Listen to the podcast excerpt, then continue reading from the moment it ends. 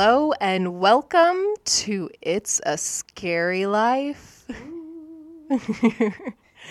I'm your host, Melody, and this is my wonderful co host, Ellen. Hello, everybody. Uh, and we are here with the Borden Murders, Hell yeah. part two. I have been waiting over a month. Yes. There has been a month between recordings, and I am ready. Melody, what's happening? What's? I'm going to have to disappoint you a little bit. Um, so, as we record in our lovely blanket fort, hopefully Oh, yes. to help our sound, It's very nice and cozy. it's cute. It's nice and warm, too. Yeah. Uh, we do have a little bit of things to discuss before we jump back into where we were. Okay. So I do want to start off giving credit to a couple of my sources for the Borden Murders Part 1 and 2. The Lizzie Borden podcast was a great listen and had tons of wonderful information. If the Lizzie Borden podcast didn't already exist, I may have saved this one for like an offshoot mini series from this pod, but that podcast already exists and they did a great job and people should listen. So after today, I'm free to listen to it? Ex- absolutely. Oh, hell yeah. Yeah. And then um, that podcast had led me to finding the book. I found some of the best information for the case. The Borden Murders by Sarah Miller has been an amazing source for research for this coverage. Um, I first heard about the book on Lizzie Borden podcast. I got repetitive there. Um, and I learned that she spent time in Fall River with historians to write the book, which is a layer of research I find a lot of people skip in writing books about Lizzie Borden, I have found. Yeah, a lot of people rely on the newspapers of the time, which are just filled with mass amounts of misinformation, which is why you have tons of books with all kinds of theories about what happened on August 4th, 1892. Many things newspapers got wrong were rumors about the Borden will cutting out Lizzie, which there was never will drafted by Andrew in his lifetime. Emma and Lizzie having a bitter relationship with their father was a newspaper fabrication. And many accusations of family members being involved with the crime with Lizzie were all just newspaper speculation trying to sell papers. But Sarah Miller's book is written at an elementary school level, so it's very accessible and it reads like a friend telling you a story rather than an academic showing off their knowledge. Um, so I rec- highly recommend reading the book because I have been able to give a summary of the details given in that book and other resources such as American Heritage and uh, Smithsonian Magazine. It's just diving deeper into it is so worth the juicy details. So worth it. And thank you for to uh, Chicago Public Library for having an ebook of that. Makes my life a little easier. So I do want to address some language. While editing part one, I heard myself speak in a way that I want to remain conscious of and refrain from using these words lightly. I call it Lizzie a psychopath, and I want you, our listeners, to understand that when I call a killer a psychopath or sociopath, although I am not a trained professional, I do take into account what I have learned from trained professionals. I do believe she killed her parents and managed to generally maintain an image of stoicism after the fact. She was the only person who had opportunity and motive. If she hadn't done it herself, then she at least had someone commit the murders for her and hid them in the house until they could make a safe getaway. There's a solid two hours Wait, between Abby and Andrew's killings where a killer would have to be harbored in the home. So she could have paid someone off? It's possible, but there's no proof. So, okay. very juicy. Yeah. Lizzie is known for stubbornness and arrogance as well as a temper, and let's not forget that she was born into money. Something that isn't necessarily an antisocial trait, but can lend to more antisocial behaviors, as it's been found in studies that the more money someone has, the less empathy they tend to have. This being more so if they are born into that money. Meaning that a lot of the time, for a rich kid to have empathy, their parents or nannies have to deliberately raise them that way. Note, I did not say teachers. Although teachers should remain good examples for empathy, raising your children is your job, and teaching empathy starts from the moment they come out of the womb, not when they start school. Not the teacher's job. I work in childcare, so yeah. Um, unless they are going into daycare at like eight weeks. Not the teacher's job. Yeah, well, then there are also childcare professionals who are more focused on the social emotional learning, whereas teachers have about a thousand things that they need to focus on per student. Absolutely. Yeah. Absolutely. so, if you would like an excellent resource for videos to learn about mental uh, disorders and the effects that they have on the people living with them, I do suggest MedCircle. Not a sponsor. Uh, I just love. yes, please sponsor us, MedCircle. But I just love them.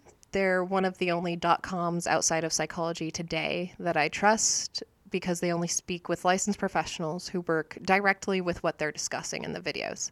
Outside of that, my main resources are health.harvard.edu, medline.gov or medlineplus.gov, nhs.uk and mayoclinic.org. So whenever I say I'm quoting psychological experts, I'm never quoting a BuzzFeed article like your coworker Shannon. I'm quoting actual experts. Who is Shannon and what did she do to you, Melody? it was the first name that came to mind when I wrote that. It's just it's legitimately just what came out. Okay, that's fair. I, the Shannons I've known have been lovely. I don't know how their, you know, information gets to them, but you know. It was a, it was just what came to mind when I wrote it. Um, so catching up to where are we? So she okay. So she done did it. Um, the dad was found in like the drawing room, living room, Sitting room. sitting room. Excuse me. Yes. Um, with just a big old chunk of his head, uh, of like his brain and gross. A lot of it, all of it to his face. Um, and then you go upstairs into the well, like the master bedroom, master suite, and there Guest room. guest room. Pardon me. Ooh, that's kind of a secondary assault. Cat Greta is gracing us with her presence right next to my mic. Go kitty. Yes. Don't knock down that water. And we find Abigail fully fucking dead. Mm-hmm. Um, part of her like like part the skin that attached to her ear, and then her ear was like flapping in not flapping in the wind, but like was detached, right? Yeah. And Yeah. she had like 14 whacks to one side and four to the other, and just gruesome as fuck. Lizzie goes to her room. The doctor gives her like a solid aspirin, and Lizzie changes into a pink and white and red dress in, with no no black whatsoever, not even like a lavender or purple as would be appropriate for like half mourning. And you know, you would expect people to have just something in there that was purple. And they questioned her and the police are pretty damn sure she did it. Yeah? Yeah. Yeah. So when we left off last time, um, the bodies of Andrew and Abby Borden had been found brutally murdered in the city room and guest room of their home. Lizzie, the younger of their daughters, was home at the time, as well as the maid Bridget Sullivan. Lizzie claimed to be in the barn during the murder, and Bridget had been upstairs taking a nap in between her morning chores and preparing dinner, which, again, in this era is lunch and supper is dinner. Just Victorians. They're weird. Technically, we're the weird ones because we're the ones who changed it. Yeah, but I like being mean to the Victorians. Fair. It's nice. So, as police investigated and questioned Lizzie, they started seeing holes in her story and becoming suspicious of her behavior. Lizzie wasn't crying nor letting down any walls. She didn't seem concerned about the deaths of her parents, much when being questioned by police. She even changed her dress after learning about the deaths and changed into a red and white dan- dre- red and white dress. Red and white dance. Why was I going to say that? So all this behavior together not only seemed extremely odd, but cold to them. So after this first day of investigating, a local shop owner, Eli Bence, came to the police saying he believes Lizzie Borden had been in his shop trying to buy prussic acid the day before the murders. And again, prussic acid is hydrogen cyanide, and that can only be bought with certain permits. She Uh. did have a sealskin coat she could have case she could have been using it for, but like The people who are able to buy it are the people who actually run a business uh, doing things like that. Like, which is why you need a specific permit. It is a dangerous enough um, substance. yeah. Even in the Victorian era, it's considered too dangerous for the home. Which in the Victorian era is really saying something. Takes a lot, I think you could bring live dynamite into your home and like juggle it basically. and it would be legal. It was normal. Yeah. There's a reason the atoms are written the way they are. Oh, also counterpoint. One of one of uh, Lizzie's friends, or I guess we should say acquaintances, said Lizzie couldn't have committed the murders because if she had, she would have told us already. Yeah. Which what a great friend. Just like no, listen, she would have told us. She would be bragging. She would have let us know. So police then brought Eli Bence to the Borden home to listen and look into the home and was he was able to positively identify Lizzie as the woman who tried to buy the prussic acid from him. So let's discuss a little bit of Victorian mourning dress. Yes. Oh my No. god. Yes. Lizzie's red and white dress was not only an inappropriate choice of attire because of the expectation to wear black in mourning. The Victorians had a lot of rules when it came to mourning attire, and there are levels of mourning. After Prince Albert's death, the Victorian rules for mourning attire became extremely strict because in this era, the Queen still sets the standard for everything and is not a laughing stock who fucked her cousin and then was worried about a child who was Well, one quarter black being too dark. Okay, no, but Victoria did fuck. Her. She did, but she didn't complain about black people entering the family. She was She was definitely She was racist. a I'm not gonna. she was colonial monarch, Melody. Yeah, she's a monster. She said some shit about black people. it might not be recorded. It probably is. But in that era, she was not a laughing stock for it. Nowadays, with Elizabeth, she is. Uh, there are a lot of standards to Victorian mourning attire, and I'm going to do my best to summarize. Children had it the easiest in the standards for mourning. They were expected to wear their black church clothes to the funeral, and then after that, they were free from being held in mourning, which, in fairness, yeah, let the kids be kids. So from here, we have standards of full mourning and half mourning. Full mourning attire is all black for everyone, but from there, it differs by gender, age, and relation to who had died. I'll be covering the standards for widowers as they are the same for a spinster daughter. Every widower was expected to be in full mourning one year and half mourning for the following two years. Men generally had an easy time with this attire. They would wear a black suit with black gloves, hat band, and cravat in full mourning. In half mourning, they could have a different color cravat yeah. and hat band, but would maintain their black gloves.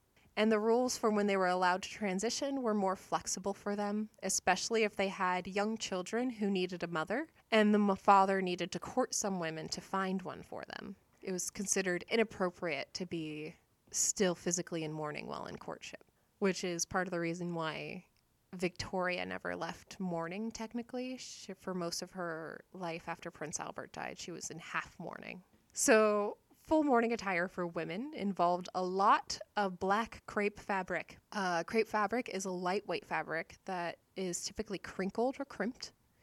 The crimping would look similar to pleating, like a schoolgirl skirt, for people who don't have a large fashion vocabulary. Um, crepe was chosen because it's an unflashy fabric and it didn't look good matched with flashier fabrics like satin or silk. Women were expected to wear black veil at least until the funeral of their spouse. The neck of the dress had to come all the way up to the collarbone and often cover the neck fully. Younger, marriageable daughters might have a keyhole at the top of the dress and a bustle to signal their availability.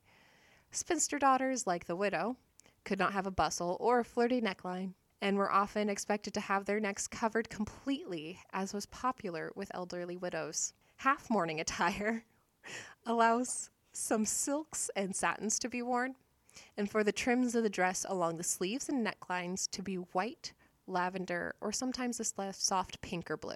So when Lizzie changes into a red and white number, when she's expected to wear a veil and full black, unflashy ensemble, that is controversial. And throughout the investigation and trial, newspaper noted that Lizzie would be in black but was never seen in full mourning. So, looking at some of the forensics that we have at this point in time, and forensics in 1892 is a very new concept. I mean, at least if it were the 40s, they could figure out like the blood type. Yeah. Listen, people have get, been getting away with murder for a long time. Very long. Forensics fixed that in a lot of ways. So there was not a lot that could be tested. The stomachs and milk were sent for examination at Harvard University, determined time of death, and whether or not the Bordens were poisoned. We'll get there. The point of this is that I dangle a carrot in front of you the whole time. Ah, a month I've waited. So, something else they were able to do in this time period was look at the coagulation of blood to help determine time of death. Oh, that's fun. So, coagulation is how much is thickened and dried. The blood surrounding Abby was an advanced stage of coagulation, as if she had been sitting there a minimum of an hour before being found. Whereas Andrew's blood was still dripping. This indicates that Abby was not only killed first, but at least an hour prior. Their stomachs also show evidence of a difference in time of death. Now, I will say stomach evidence is complicated because digestion does depend on many factors, and in modern times, this evidence should really only hold a tiny amount of weight. So, Abby's food was not digested as much as Andrew's, and since they knew they had breakfast together, and Andrew was having a nap before dinner, he had and he hadn't eaten again to throw off the timing. Her food indicated that she died at least an hour and a half before Andrew, which, if we think about when Abby went to the guest room to straighten up around nine o'clock, and then Andrew being found around eleven fifteen, fits perfectly. So, in the days following the murder of uh, Andrew and Abby Borden, there were police officers outside the homes at all times and multiple sweeps looking for clues as to what happened on that fateful Thursday. Nothing had been found in the home during the, their sweeps, checking every room, every dress, and, and every cranny of the Borden home, other than the hatchets found in their first sweep. Now, the sisters Emma and Lizzie, Bridget the maid, and Lizzie's friend Alice Russell were not just allowed to stay in the Borden home during this time, but were required by police to stay there so they couldn't like run off. I'm not sure what they thought they were going to find after those women were left in the house alone overnight, but okay. Police also harassed and detained multiple Portuguese and Ashkenazi Jews Oh. questioning them about their whereabouts because people just love to jump to xenophobia. People just love that xenophobia. Must be an outsider. I, I mean, it couldn't be the daughter of the richest man in town. I mean, he's not quite the richest. Okay. It couldn't be the daughter of a rich man, Melody. You know. You know She's so dainty and Victorian. Well, you know, these types of people don't commit crimes. Only those people do. She's just a dear girl. She needs a fainting couch, not a jail cell. you can have a little fainting couch in your jail cell. That'd be kind of fun. That'd be kind of fun, actually. Yeah, Yeah. that'd be cute. Be more comfortable than sleeping on, like, what? Is it metal? I, I don't know At this point in time. Probably. Anywho. So, this led the police to the inquest portion of the investigation, which means bringing people into court before a judge to further questioning. This is done in cases where there's a lot of suspicion around a death and not a lot of information about either whether the death was murder, such as suggest poisonings, or the killer is unclear. Though at this point, they do have enough evidence to have a warrant for Lizzie's arrest, which they issue from a judge and have on hand during this time. Nice. This inquest was led by District Attorney Knowlton, a former governor of Massachusetts. Summons were sent to the Borden home f- for people one by one. Bridget, who had tried to leave the Borden home because she was distraught and hadn't slept through the murders, thought she was being arrested when her summons for questioning had come in. Oh, I know, poor Poor thing. What did they also call her, Maggie? Maggie, yeah, I don't get it, but Maggie. So the transcript for Lizzie's questioning before the judge has been lost with time. The only copy is a reprinted excerpt from the New Bedford Evening Standard, which may have altered Lizzie's words, considering many reprints of the copy in the Evening Standard were altered to make Lizzie seem more innocent or guilty. Journalism without integrity, what does that look like? Ooh, I like it. How the newspapers portray people is not always the accurate story. Okay, but like, so what's up with the stomachs? What we do know is that her testimony does nothing to aid her. Lizzie was evasive and often contradicted herself, speaking in a circular manner, as many politicians do. She gave as little information to the DA per question as she could. Lizzie said she could not speak as to how much money her father had to his name. She avoided questions about her relationship with Abby. Then the questioning about the day of the murder began. Lizzie's floodgates opened. Interesting. clear sign of guilt, in my opinion, just looking at true crime as much as I do. When someone's tight lipped for a long time and then you get to the murder and they're like, oh, let me tell you everything, it's because they need their lies to come out. Nice. So she gave a very detailed recount of that morning, including how she had felt the day before, her breakfast, everyone's chores that they were getting done, and when her father had left for work. D.A. Knowlton was grateful for the detailed account here because at this point he knew the forensics showed that Abby had been killed before Andrew, and Lizzie had only given an alibi for Andrew in this story. Lizzie even unwittingly contradicted testimony given by Bridget on the morning of the murders. Oh, so they didn't get to hear each other's testimony. Yes, in an inquest testimony, um, nobody gets to hear anyone else's testimony. That's Oh, only during uh, actual trial. Okay, that's wonderful. However, if you know there's going to be an inquest and you've got a maid, then you got to make sure your stories. I'm just saying, if you're if you're in the house together, you gotta just just a, li- a little bit of attention to detail and some foresight would be greatly appreciated. I already know she didn't go to jail. Like, Yeah. So you see in Bridget's earlier testimony about the morning of the murders, she says that while she was washing the windows inside the sitting room, she heard Mr. Borden struggle with the front door. Now, the front door had three locks on it one that was locked at all times, and two that were extra security for when they went to bed at night. The odd thing was that on this morning, all three were locked instead of one, and Bridget had to let Mr. Borden into the home. While she did this, she could hear Lizzie at the top of the stairs laughing. Lizzie, in her testimony, states that this is when she is sitting in the kitchen and reading the Harper's magazine while waiting for her irons to heat. Ah. After further questioning, Lizzie changes her story that she was bringing clothing up when her father got home. The DA felt he had Lizzie right in his crosshairs now. At this point, many Lizzie supporters will talk about how Dr. Bowen, after the day of the murders, has had Lizzie on a regimen of 16 milligrams of morphine to explain away all of the contradictions. Oh my god, is she fully lost in the sauce? But, like, I feel that is just as easily used as an argument as to why she can't remember her lies. True. So, you know, choose for yourself what you want to believe. You can be lost in the sauce and try and lie and do it badly. Yeah, Yeah. meth heads do it all the time. All right. You ever watch a meth head lie? It's I- amazing. Anywho. Melody, you want to share with the class? The inquest took three days, spanning over August. I grew up in fucking Castaic. What do you want? I grew up in fucking Missouri. I just knew not to talk to the meth heads. There wasn't always a way to avoid that.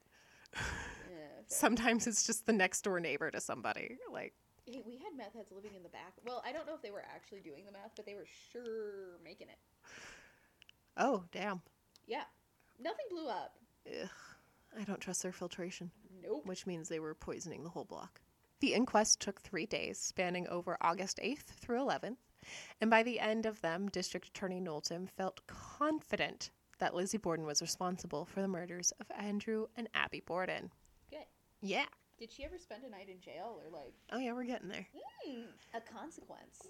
So on August 11th, as the inquest testimony was being taken, medical examiner Dr. Dolan, if we remember, he was the guy who was just strolling down the block, saw a commotion, was like stumbled on the murder scene, basically. Yeah. He was performing the autopsy. It had been long enough that the skin was far too decomposed to get any information from the tissue. But it was determined that Andrew Borden had not died from the blows to his face, though he definitely would have bled out from those ones. Fair. What did he? So was he awake? Was he like? could he feel them? It's possible. It depends on whether or not they were before the four blows to his temple, which mm. crushed the skull and pushed bone fragments into his brain, oh which was the cause of death. So fucked up. So bad. Fuck. Just disgusting. I hate that I smile while saying that, but it's so gross. It's, uh, Melody's having a great time, guys. I think it's so fascinating at the same time. I'm weird. Uh, hold on. On Abby Borden, he finds a blow to her back just below the neck that hadn't been noticed before. He shaves her head to get a full picture of her injuries, and I'm going to use a quote from Sarah Miller's The Borden Murders to describe them. At the crown of her skull, the skin and bone was slashed on a broad gap shaped like the number seven. And this was not the worst of it. Fourteen parallel blows to the right side of her skull had obliterated the bone behind Abby Borden's right ear, what? leaving a hole measuring four and a half by five and a quarter inches. At the end of the autopsies, Dr. Dolan did something unusual. He removed both heads to be examined and used as evidence in the trial for whoever committed the crime. It seems so messed up, but like it's so necessary for evidence. no, I get, I get the removal of the heads. I mean, it's it's it's fucked. But like, oh my god, obliterated. She obliterated these people. Was she like a sporty person? Like, or did she just have some time to kill? I mean, she was at least she was handy. She would do chores around the house and stuff, so she wasn't like a helpless lady. Right. I'm just like that. Se- that kind of seems like someone who's like, yeah, I can swim the English Channel. Yeah, I can also like obliterate someone's skull. I don't think Lizzie would ever swim the English Channel, and I don't think she would ever say that she would. No, I know, Um, but I'm just saying, like a sporty type, it would make it would Yeah. be like, okay, that tracks. No, she just likes animals. People, she really liked it. pigeons. She kept pigeons for a while. Melody, don't make me like her again. we can't do this. Should look at a picture of her. She's actually quite beautiful.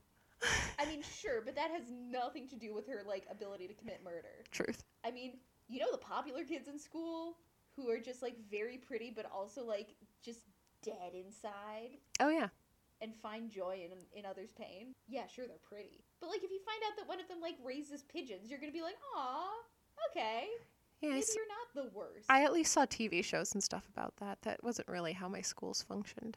We were super chill, except for, you know who. well, I'm not naming him on the podcast. We don't need to talk No. about it.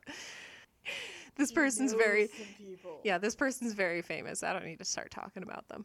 So, with the warrant already done for Lizzie's arrest and the inquest testimony finished, things were not just looking in Lizzie's favor. District Attorney Knowlton set out for the arrest of Lizzie for the murders of Andrew and Abby Borden. Marshal Hilliard was sent to the Borden house to collect her. Lizzie stood with her head held high and proud, but was trembling when brought out to the carriage to bring her to Taunton Jail in New Bedford. Hell yeah. Um, and New Bedford is the neighboring town to Fall River or neighboring city. Um, they're the ones with a proper jail. So Marshall Hilliard decided to set her up in the matron's apartment instead of her the cell that they prepared for her because of how much she trembled. No. And Okay. once once in the matron's quarters, Lizzie was looked after by matron Russell, a woman who was like the matron Mom, Mama Morton oh fuck yeah. of this um, particular jail and looked af- after all the lady prisoners. She was in charge of all the other matrons as well. And Lizzie grows a strong relationship with matron Russell from day one. As Lizzie and the matron are alone for a moment, Lizzie immediately loses some of her composure and sobs openly. As Lizzie goes through her arraignment, preliminary hearings, grand tr- jury, and trial, Matron Russell seems to become one of her closest confidants. So, at Lizzie's arraignment, she is committed without bail, meaning that she has no hope of seeing the outside world again unless she gets a not guilty at trial. As Lizzie remained in Taunton jail, it became a very popular spot for people to gather to try and catch a glimpse of the murderess. Oh, people are people. I love people. I'm not this type of creep, but like, I get it. Well, also, I I, do. mean, you're better off going to the hanging itself than like trying to catch a glimpse through a window. I don't. I don't. If there is a hanging, but women even showed up to the jail once to attend their Sunday services in hopes of attending service alongside the infamous Lizzie Borden. oh, I fucking love people. this is delightful. Humans are What hilarious. what weirdos. God's bless you. So, Lizzie's admirers weren't limited to people who wanted her fame. Matron Wright, another matron at the jail, knew Lizzie since she was a young girl and would play with her daughter Isabel. The matron gave Lizzie many things to make her stay easier when she was moved to a cell. Oh. Um, so, Matron Wright lent Lizzie a big feather pillow, a rocking chair, Oh. a stool, a white bedspread, and pillow slip. You know, those are all things that reasonably people should have in their cells. Yeah. So I'm not too mad. I'm just mad that nobody else got them. Right? And then she also gave her gifts of flowers and fruit. In fact, throughout Lizzie's entire stay in jail, Emma, her sister Emma, and many friends showered her with gifts of books, flowers, fruits, and chocolates and pastries. That's so fucked. I love it. only because it's her sister and friends. When it's the matrons, like It's a little weird. fuck off. It's it's a lot of favor. right, but like yeah. Um, Lizzie even had her meals delivered from the Borden home. Okay, now I am back squarely on no. No. You can have your extra fruit and chocolate and whatever that your sister like sneaks in for you, but fuck you, you gotta eat the slop. Yeah. Eat your fucking gruel. Eat your fortified oatmeal. Hell yeah. Oh, it was fortified? Nice. Probably. They didn't want them dying in prison in this era. Oh, I would. They're I more was thinking- valuable during in convict lease. Oh, that's true. You don't Yeah. want them getting scurvy too. So while in jail, Lizzie had to have her f- dresses refitted for her trial, as the ones she had now were too tight because of Lizzie's gifts, eating basically being the only thing she could do after dark because she was never provided candles, and a lack of adequate exercise in jail since she wasn't doing her normal steps that she would do doing chores around the house. Ah. So, I'm just saying she could be. I don't know. They should have made her scrub some floor. I mean, true, Paid her a That's- minimum wage, but like you know, scrub some floors. It's good exercise. I mean. It's Also, it gets the floor clean. I'm just saying that like it sounds like she was bored. How people stop being bored? Chores. Yeah, give them stuff to do. As the legal process moved forward in the preliminary hearings, District Attorney Knowlton led with questioning witnesses establishing the timeline of the day of the murder to build his case against Lizzie, which, as more testimony against Lizzie came in, was only getting stronger. Hell yeah. What kind of testimony? During these hearings, Lizzie let down her composure once while in the hallways of the courthouse with her sister Emma. The exchange was printed in the New Bedford Evening Standard under the headline The Two Sisters Quarreled in Fall River Police Station. Okay, that's fucked up. That's fucked up. You I'm all for freedom of the press, but that doesn't mean you have to be an asshole about it. Um, Okay, tell me about the argument. They they, really they make a lot of money this way. Tabloids do this still. So the exchange, as printed, said, You gave me away, Emma, didn't you? No, Lizzie, I only told Mr. Jennings what I thought he ought to know for your defense. That is false, and I know it. But remember, I will never give one inch. Never! Lizzie, Lizzie, I think you gave more than an inch with this outburst. I love them both. Right? What a what a champ. Oh my god. love those two. Can't wait for them to be creepy old ladies at the end of the lane together. Oh, You shouldn't murder people though. No. There are better ways to be creepy old ladies. I can't have an herb garden and just be grumpy to everyone except small children. Maybe even some small children. maybe move into a hut with uh, chicken legs at the bottom and uh, Yeah. just snatch up bad kids and eat them. I don't want to eat kids. You know what they eat these days? That's true. Plus, I'd feel bad. Like, Yeah. I want to be a grumpy old lady, not like Baba Yaga. I don't. Listen, Baba Yagas have a lot of pressure on them to perform, and like, Yeah. I'd rather just have like a regular cottage with some chickens. Nice. Like, is the house gonna lay an egg? How big is it gonna be, and how fast am I gonna need to use it? These are considerations. One important testimony from the preliminary hearing is that of Professor Wood of Harvard University. He was the one who examined the contents of the Borden's stomachs, the milk, and the hatchets found by the police. He found that both stomachs showed no sign of any recent poisoning. Mr. Borden's stomach's contents were in a further stage of digestion than Mrs. Borden's, correlating with the difference in time of death that Mr. Dolan established from the type of blood. The hatchet was more unhelpful once examined. Some hair had been found on the hatchet that had determined to be bovine, and there was no trace of any blood. Oh, they don't have fingerprinting reliably now. No, Ah. it'll be a few more decades for that, and even now it's not reliable. I know it's not fully reliable, but you know, you can you can get a good start. Like you have to get a really good biometric. And even then, they have there has been like a case or two where it turns out that people have identical things, which is so cool. I mean, not that someone got falsely accused of a crime. It's very rare though. I know, but like, don't you want to meet your fingerprint buddy? No, I just hope they don't commit crimes. I mean, I want to meet mine in like in a way where neither of us are in trouble. Okay. I don't know how that happens, but fingerprint buddy, if you're out there, The only blood found on anything collected was a small bit on the bottom of the dress collected from Lizzie that was about the size of a grain of rice. oh, Now, something that is important to note is that the week of the murders, Lizzie was menstruating. oh, well, how did it get down? I mean, I've bled a few times in my life. not using literal rags. I mean, I've been on some road trips where I didn't have correct menstrual products. How?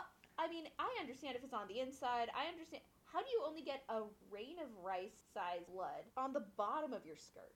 That it is- drips. I don't know. yeah, but then you should see the It, drip. it could have come from anywhere. Was it on like an inner skirt or an outer skirt? Okay. no clue. Okay. It's just on a skirt. And so Lizzie's lawyer Jennings was able to make his case before the court during these hearings, as is traditional in preliminary hearings. He focused on how the barn had been burgled on three separate occasions without being, without people seeing anyone coming and going, and how there were always strange people lurking about seen by neighbors on the street, which Fuck you, man. Yeah. Fuck you. it's also a main street through Fall River, so people are just going to be walking down that street a lot. He also made many emotional pleas talking about how Lizzie has had to be medicated from the distress of the murders since finding her dear father's body. He claimed she was being held merely on incriminating circumstances, or in other words, motive and opportunity. I mean, that's you. I mean, what what else do you need? Means, motive, opportunity. Mhm. That's two out of. and she's the only one with the means. It's, um, he did fail to offer up how someone would have been able to move about the house unnoticed for two hours, which DA Knowlton jumped on during his closing statements during this hearing. And at the end of the preliminary hearing, the judge favored toward the DA and proceeded with the trial. Hell yeah. Like the inquest testimony, the official record of Lizzie Borden's grand jury has been lost to time. How the fuck? fires. It gets mixed in with things. Shit's old. And people, honestly, someone may have actually swiped it. Okay, but then it's their job to tell us and like sell copies. if you're out there, hit us up. It's more about having the only thing, but okay. I know, but then you give it to a museum and then you get like a tax write off. Except that you're admitting a crime No. by having it. It's been 130 years, Melody. It's lost to time at this point, Ellen. No one has it. If someone has it, it hasn't been seen in a very long time. What we do know is this. A 21 man jury convened between November 7th and 21st to hear several cases, including the Lizzie Borden trial. Testimonies had been taken just like in the previous hearings. When the jury finished proceedings on November 21st, they took no action on the case no indictment, no release of the prisoner. On December 1st, 1892, the grand jury reconvened to call back one witness, Alice Russell. It is during this questioning that Alice Russell reveals an important part of testimony. The Sunday after the murders, she was in the kitchen when Lizzie came in with a dress covered in something Lizzie said was paint. She stated that Lizzie was ripping up the dress, saving the untainted parts of fabric for rags, Sure. and burning the stained portions on the stove. Burning, very unusual. yeah. This testimony forever broke her ties with Lizzie. The next day, Lizzie Borden was indicted for the murders of Andrew and Abby Borden in a vote of 20 to 1. Now, the trial of Lizzie Borden began June 5th, 1893, with jury selection. Around 150 men were called on the jury, and by the end of the day, they were able to proceed with the 12 man who would, er, the 12 men who would hear the trial. Every day of the trial, the courthouse was filled to the brim with reporters and onlookers who wanted to hear all the juicy details, which did not help that it was already a warm summer, giving 90 degree temperatures in the mornings. Oh, fuck that. And this is the 1890s. There's no electricity. They just crack open a window and hope for a breeze. Everybody just fanning themselves. Mhm. Layers. Yeah, this resulted in Lizzie fainting during one day of the trial, and the trial having to be put on recess after that till the next day. Which fair? I mean, fair, but also like I've seen Chicago. Did she faint or did she faint? I mean, Fall River is a river town. They're right on the water. It's New England. It's highly humid. She probably fucking fainted. Between emotional stress and the heat, she fainted. Okay. I take it back mostly. Now, it should be noted that lawyer Jennings managed to get to judge to throw out inquest testimony, preliminary hearings, What? and the entire testimony of Eli Bence throughout the process of this trial. What the fuck? The, when DA Knowlton brought one of these topics up, lawyer Jennings objected and successfully argued to have the evidence seen and inadmissible. What is Jennings' hourly rate? that shit's golden. Man's a shark. This left the prosecution with having to prove simply means, motive, and opportunity by refuting Lizzie's story alone. Fucking difficult. This is almost as bad as the fucking glove in the OJ trial. I mean, I will say Cochran was a brilliant lawyer. He was just such a dick at the same time. Ah. In Hashtag fairness, not all lawyers, but a lot. in fairness, I am unsure if it was OJ. It may have been his son. Oh, But more on that in another episode. yeah, I know a lot about it. So there are some important bits of testimony that we get from the trial. Officer Mullally, who inspected um, a lot of the house on the first day of the murders and had originally questioned Lizzie and everything. He was one of the officers who did. He had noted that he didn't see any marks of disturbance in the barn loft when he went eye level with it before walking up there. And then when he had gone down after inspecting it, he could see a disturbance in the dust, which means someone was not up there. There was no one up there. Alice Russell is once again brought to the stand to talk about the dress Lizzie burned in front of her. Bridget gave testimony on her movements that day. And people who had seen Andrew about town were called to establish when Andrew had gotten home. The handleless hatchet had been called into question because of its lack of real evidence on it, as was the lack of blood seen on Lizzie the day of the murders, which makes sense. Both of these murders would produce blood spatter. Yeah. Did she have enough time to clean up? Big question. You can put on an apron. A lot of Victorian dresses also are basically like an overcoat where an it fastens in Yeah. back and you can just unfasten it and it slides right off. Yeah. So it could have been one of those dresses. It could. So lawyer Jennings even called into question the ability of a woman to be able to wield a hatchet, stating that we are too dainty and too sweet. Listen, To be able known for our to wield a hatchet. strength, but fuck you, sir. Yeah. Hatchets are not heavy. I mean, I know why he was doing it. I know that, like, listen, sometimes you gotta use sexism to your advantage. Absolutely. That being said, fuck you. Oh, we can't wield a hatchet. My parents gave me a hatchet when I was like 12 for Yule. Nice. After two weeks at trial hearing testimony and argument, the jury deliberated and found Lizzie Borden not guilty on all counts. Oh my god. the most famous murderess who officially didn't do it. Lizzie Borden took some time to recuperate in Newport, Rhode Island after being released from prison. She did her best to live life normally, but the stigma and infamy followed her everywhere. No one knows exactly what went into this decision, but Emma and Lizzie did eventually buy a home on the hill at number 7 French Street, which they named Maplecroft. That's charming. It was in this house in Maplecroft that now Lizbeth Borden lived the rest of her days. She changed her name to Lizbeth after the murders and Sure. everything. Yeah.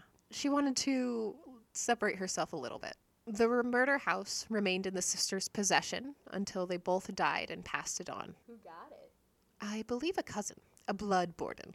Oh, well, of course. I Yes. mean, we dealt with the non blood Borden. Exactly. So she spent her years doing charity work and making sure her name wasn't attached to it to be sure the charity didn't get any outrage for associating with her. Okay, that's nice. Because, you know, Great. cancel culture, not new. She knew, she was aware. Calling it cancel culture when people were like, maybe if a murder, a known murderess is attached to it, we should question the charity accepting the help. Like, that's fair. I mean, yeah. but, like, to immediately denounce a charity because they accepted money from someone is Yeah. fuck you. Like, all they did was accept money. You don't know if it's blood money. I mean, it's bloody money. Children from the area would often sing the doggerel outside her home, even knocking on her door for her to answer so they could sing it to her face. oh my god. Emma and Lizbeth had a falling out about a decade after the trial and never spoke again. Did? Emma and Lizbeth. oh no. Lizbeth died June 1st, 1927, and is buried in Oak Grove Cemetery in Fall River. Her gravesite and the gravesites of Andrew and Abby Borden are still a tourist attraction. Not on purpose, people just go. The murder house has been long running as a haunted bed and breakfast. Last year it was put up for sale because the pandemic made it impossible for the family to keep it running properly, and it sold for $2 million and will remain a haunted bed and breakfast. Isn't that nice? Oh, that's nice. So there are a lot of theories out there about John Morse Lizzie's uncle being involved in the murders. John was the one who had shown up to the Borden home the night of August 3rd, unannounced, without so much as a toothbrush, with him intending to stay the night. Because of that, it's believed that he was part of the plan to kill the Bordens. There are many theories that he worked with Lizzie either by showing up to make it so the guest room would have to be freshened in the morning, and even some that said he hired the killer and Lizzie let them in. Though these are really fun theories, I haven't seen anything backing them up beyond some writers' books that relied on a lot of newspapers with misinformation. And John Morse's alibi for the day of the murders fully checks out. So it would have to be they hired another person type theory, which I mean, it could also be like he was unwittingly part of it. Like Lizzie was like, "Come stay." it could be that as well. Yeah, like just because he was involved doesn't mean that he knew he was involved. Yeah, so although he could have easily been part of the murders in some way, even plotting with Lizzie, there's just no proof. Lizzie didn't write in her journal, August 1st, 1892, plotted to murder my parents with Uncle John. Gonna be a great time, lol. Why the fuck is she a Valley girl, Melody? Um, Come here. Why is she a Valley girl?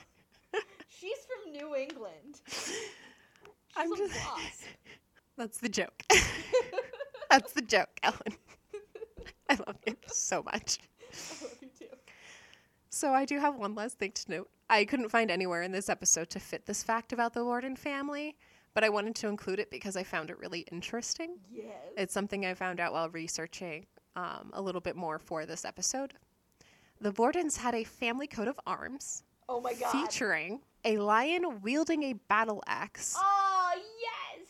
and the Latin phrase palma virtuti. Palma virtuti literally translates to palm for virtue.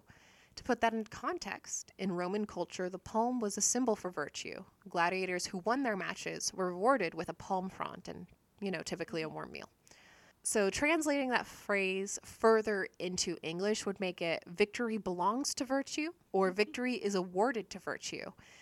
And I find that being the family motto kind of ironic because in this case, I do think victory was awarded to the one with evil intent. And that, my friends, is the Borden Murders Part 2. Oh my god. A fucking lion with a battle axe, Melody. It's fantastic. I'll be posting a picture of it to the Instagram. I it is. Love it. It's a great coat of arms. It's fantastic. Also, the fact that they had a coat of arms. Fuck you. Oh, yeah. Um, Full wasp. Full wasp. oh, God's bless. I shouldn't. I shouldn't clap. But like, Oh, yeah. was a great time. I'm so glad I know this now. Now I'm gonna go like actually do research because I've been holding back for a while. Yeah. Ellen's been very good. I've been I've been an excellent co-host. I have done nothing, and that's my job. Yeah. Her job is literally to show up. Hell yeah! I, I, help, I help construct the fort, sort of. Oh, yeah, that too. Yeah, but I like. I contribute. So, like the entire concept of this was like Ellen has a busy life, so all she'll need to do is show up. Hell yeah, Melody's excellent. She's like, just show up. I'll tell you some creepy stuff. It'll be great. Yeah. Yeah. Basically, I'm monetizing what I already do with our lives Oh, with yeah, more absolutely. research. Hell yeah. Think research is fun. It is. Yeah. It gives me an excuse to dive deep into these things. It's Melody at 2 a.m. Deep in the Wikipedia page, finding all of the articles that link to it. Yes, just going through every single source. Cause it's 3 a.m. and I'm researching murder on my own. Um. Oh my god. I, it is very sad that Emma and her had a falling out. Like, that breaks my fucking heart. They're sisters. eh, I don't know. Maybe it's because I don't have the best relationship with mine, but I was blessed with an amazing, an amazing sibling. yes, you were. I loved it. She is, or they, they are also my sibling who I've actually not met in person yet, It's fine. We'll but they it. are definitely also my little sister. So Yes. I gotta weave it into the Fuller family. Yes. We got her, folks. All right. Well, we thank you so, so much for listening. We hope you enjoyed the Burden Mortars. the the burden mortars. The Burden Mortars. the mortar. The Borden Murders. Suddenly I'm becoming Swedish chef. Um, Burden mortars. the Burden- now I just want to watch the Muppet Show. Uh, I mean, so we are thank you so much for listening to the Boarded Murders, parts one and two. And thank you for listening to our podcast. If you would like to help improve sound quality and the software that we use for editing and things, become a patron, please. Uh, we have different tiers, different um, rewards that you can get for being a patron, and we're pretty excited to uh, engage with you guys. Yeah, where can where can they engage with us, Melody? So other engagement that you don't have to pay for is can be found on Okay, that sounds Instagram. naughty. That sounds super naughty. I just want to say I don't have time for that shit. but you can also find us at, on Instagram and Twitter at It's a Scary Life. We also have a page on Facebook, It's a Scary Life. And um, I mean, I have my Instagram Macabre Melody. Yes, you can always hook up, chat with me on there. And I hope you guys have a wonderful day. I hope you make good choices.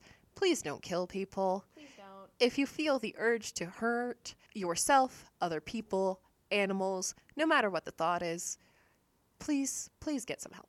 Yeah, go talk to a therapist if yeah. that's a, an available option. Yeah. yeah. So we love you and get therapy, guys. Bye. Hell yeah. Bye.